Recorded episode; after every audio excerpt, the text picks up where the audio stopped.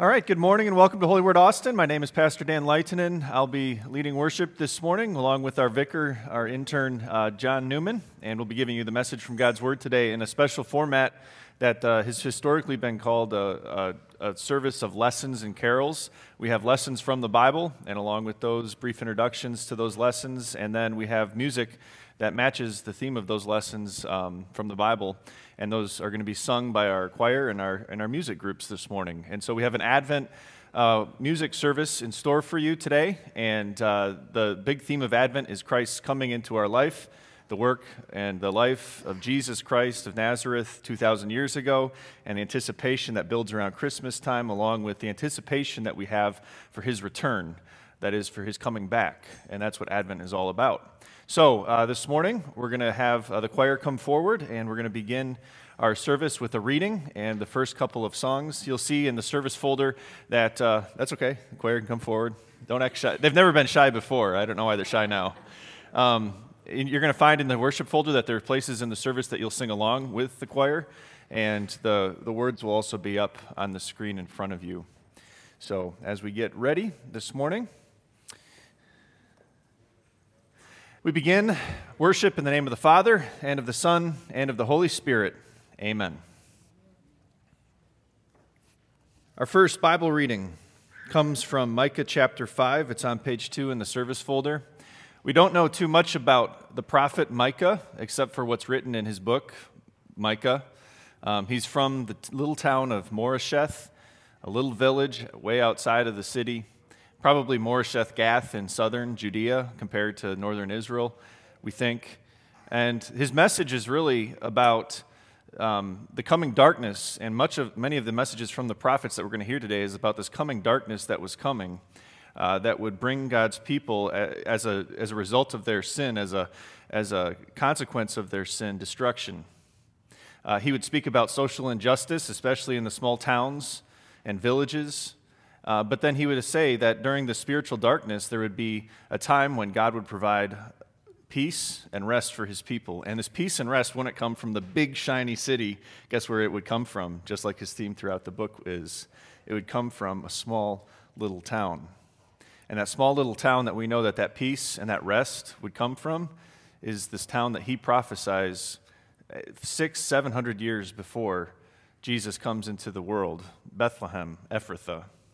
And so uh, the prophets knew long before this coming of the Christ, the Messiah, the one that would bring us peace, that he was coming. And they would speak about it to the people who were living in true darkness. And so eh, from Micah chapter 5, we have this prophecy But you, Bethlehem Ephrathah, though you are small among the clans of Judah, out of you will come for me one who will be ruler over Israel, whose origins are from of old, from ancient times.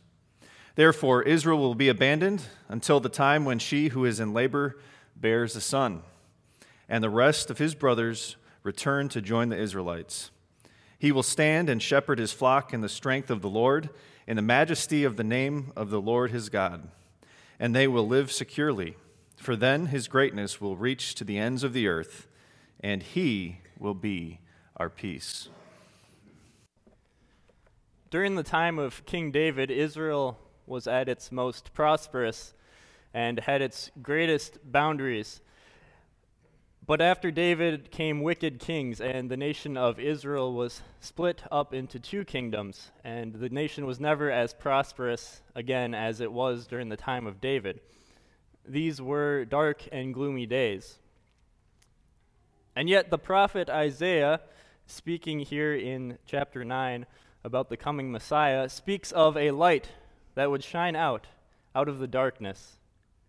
And we hear in the song of Simeon when he held the boy Jesus in his arms that this was a light not just for the Jews, but that this child would be a light to the Gentiles. Because the darkness is the darkness of sin. But the light is the light of God's salvation that would shine out of the darkness and bring salvation to all people. We read Isaiah 9, verse 2. The people walking in darkness have seen a great light. On those living in the land of deep darkness, a light has dawned.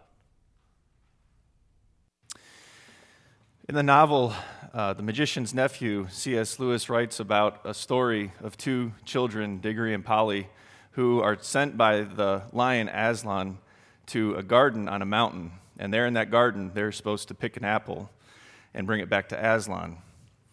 Um, as they're on their journey, they make it to the mountain and they get to the garden and they resist the temptation of taking an extra apple because this apple gives extra long life when you eat it, and Diggory's mother in England is sick.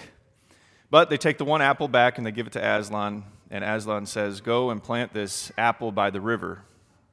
They do as they're told, and out of this apple grows a, a tree.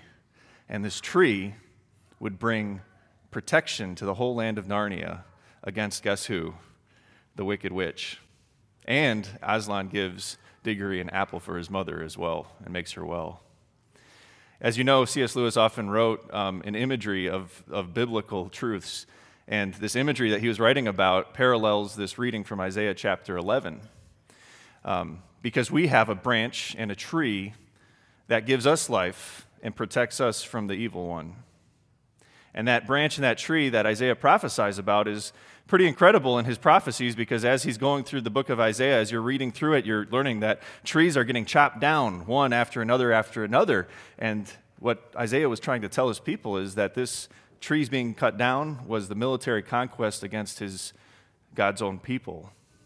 However, in middle of all of that chopping down of the trees, in chapter 11, Isaiah says that God's presence is not removed in middle of destruction, but actually God's presence is happening right in the middle of it all.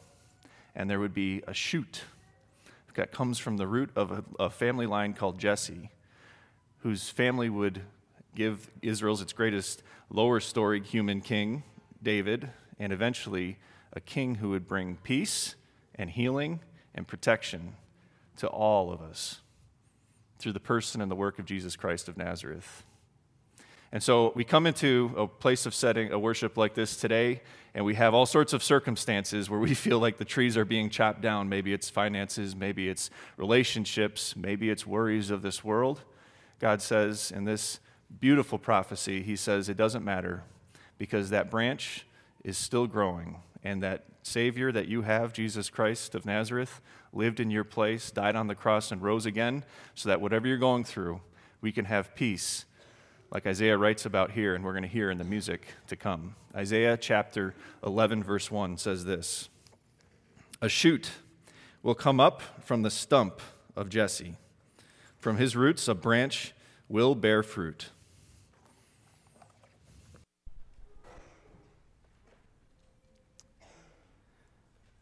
It's a somewhat popular opinion to think that the God of the Old Testament is a different God from the God of the New Testament. That the God of the Old Testament was an angry and, and just God who punished people arbitrarily. Well, the God of the New Testament is the God of love, embodied in Jesus Christ, who, who said to love thy neighbor. But the reality is that the God of the Old Testament and the God of the New Testament are the same God, and Christ was foretold in the Old Testament, linking together the Old and New Testament. The whole of the Bible circles around God's plan of salvation and how he was going to save mankind from their sins. And that story focuses on Jesus.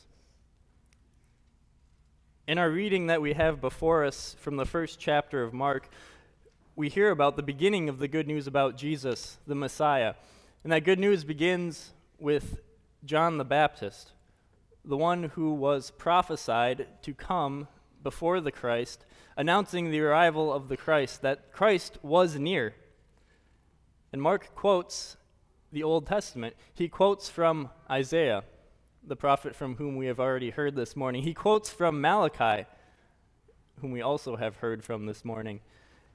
And he links those Old Testament prophecies to the coming of John the Baptist the one who would prepare the way for Jesus Christ, John the Baptist, whose presence meant that Christ was soon going to be on the scene and that Christ would soon be completing that work of our salvation.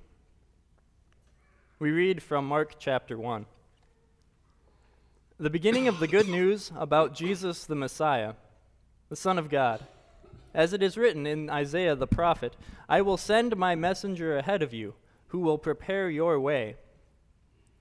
A voice of one calling in the wilderness, Prepare the way for the Lord, make straight paths for him.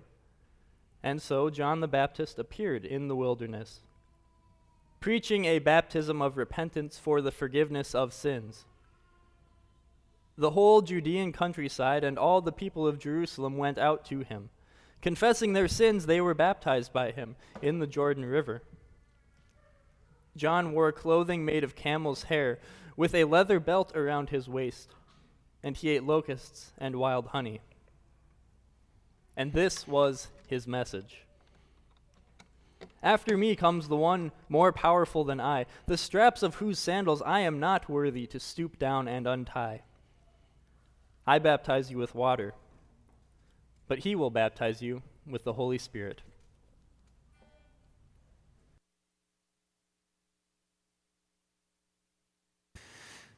This time before Christmas, called Advent, we celebrate in the church from about December 1 to 24. Um, I like to think about it as like the preseason for Christmas.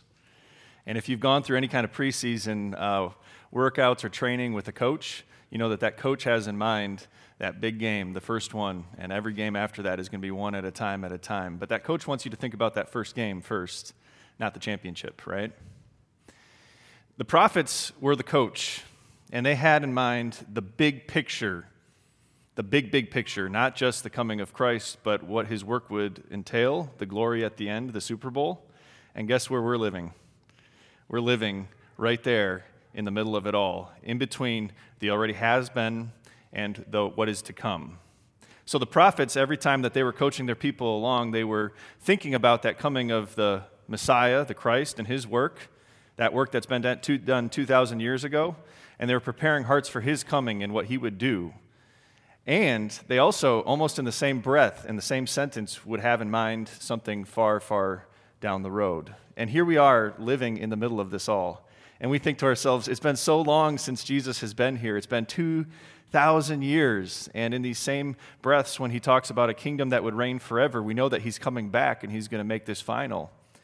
One way to think about this, the, and, and in Peter, First Peter, Peter writes that prophets were trying to figure out how this was all going to fit together because God would speak to them and then they would have to speak to the people. But even the words that they were speaking, they said, How is this going to work out?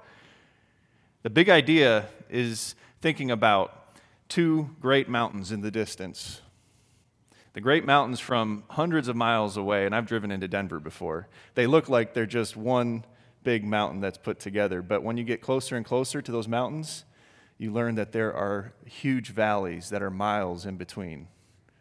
We are living in that valley right now, and we can grow impatient in anticipation for Christ's return. But remember that the prophets, when they speak to us, they speak from a hundred miles away. And so, when Isaiah, in one of the greatest prophecies about the Messiah in chapter 9, 6 to 7, when he speaks about the coming Christ and his reign that would rule forever, it gives us motivation and it gives us peace and comfort in our life today to be comfortable in that valley, knowing that he's coming back for us and that we can anticipate this Christmas, the celebration of the past, and we can look forward to his coming again in the future. Isaiah chapter 9, 6 to 7.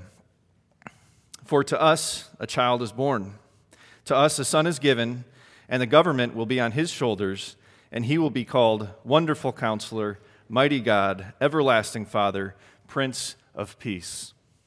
Of the greatness of his government and peace, there will be no end. He will reign on David's throne and over his kingdom, establishing and upholding it with justice and righteousness from that time and forever. The zeal of the Lord Almighty will accomplish this.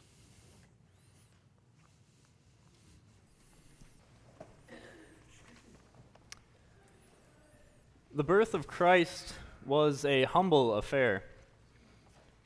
He was born in a stable, placed into a feeding trough that was meant for animals to eat out of. Likely, few people outside of Mary and Joseph even knew that a baby was being born, let alone that this child was something special. There was a private subdued nature to the birth of Christ. And yet, on the other hand, there was also a public and a glorious element to the birth of Christ. And that's what we hear when we read about the angels who appeared to the shepherds in the fields. These angels appeared with all the glory of God. And if we remember, how do the shepherds react? If we've ever heard a, a children's Christmas pageant, those words probably stick in our minds. And they were terrified. That's what happens when mere sinful human beings see all the glory of God displayed in full splendor. And so, on one hand, the Christ child was born in humility, born in a, in a subdued way as one who was going to humble himself and give up that full use of his divinity. But there was also the glory that was due the Savior of all people. And it's with that glory that we catch a glimpse of in the announcement of those angels. It's in that glory that Christ will return when he comes a second time. And we can look forward to that as Christians because of what Christ did for us when he came the first time.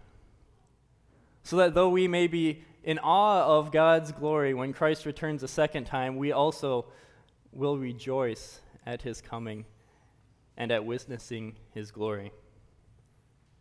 We read from Luke chapter 2.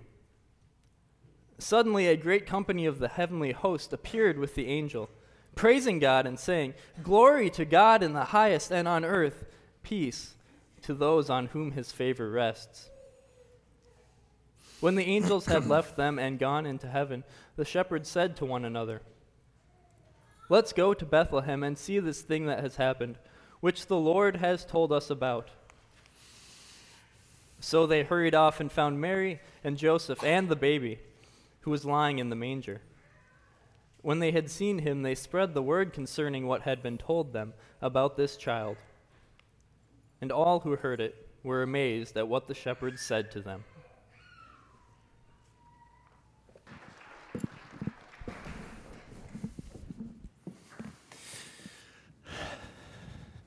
Hallelujah. We got to practice this with the Lutheran crowd. Hallelujah. We celebrate the diversity of worship with a God centered, word centered worship experience at Holy Word every Sunday, and we want you to be part of this. If you're uh, with us today, one other way that we worship our God and uh, as a collective group is the offering. It's a free will offering, and uh, it's, uh, it comes from a cheerful giving towards the mission of spreading this great news that we're celebrating in word and song today. And so fill out that connection card. we love to hear from you. Also, uh, we're going to pass the plates to participate in this uh, act of worship called the offering. And we're going to hear some music at the same time.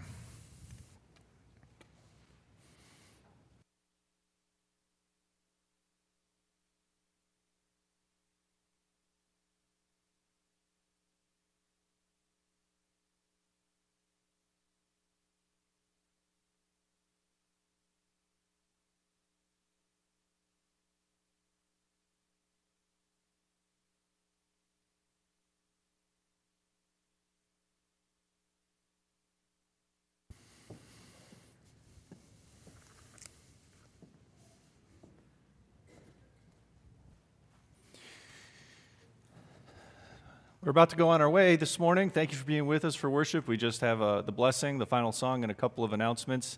If you're a guest with us today, again, thank you for worshiping with us. Uh, I pray that these songs that you have heard and the, the, the, readings that go along with them will, will stay in your heart for this season, all the way through Christmas, and really forever. These are, this is the message of our, our great God that has come into our life, and we believe that He's coming back again, just like He said that He will. And uh, so we anticipate that day that He's coming back. Uh, Martin Luther, the, the church reformer, he once said that next to the Word of God, he held music as one of the highest highest things in his life because he believed that that music, when it's paired with the Word of God, it drives out Satan from our heart and he runs in terror from all of the things that he's trying to scare us with.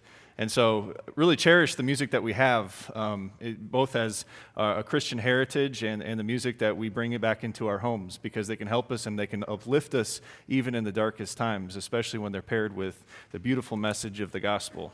We're about to hear one more song, and uh, before we have that song, receive the blessing of our Lord. The Lord bless you and keep you. The Lord make his face shine upon you and be gracious to you.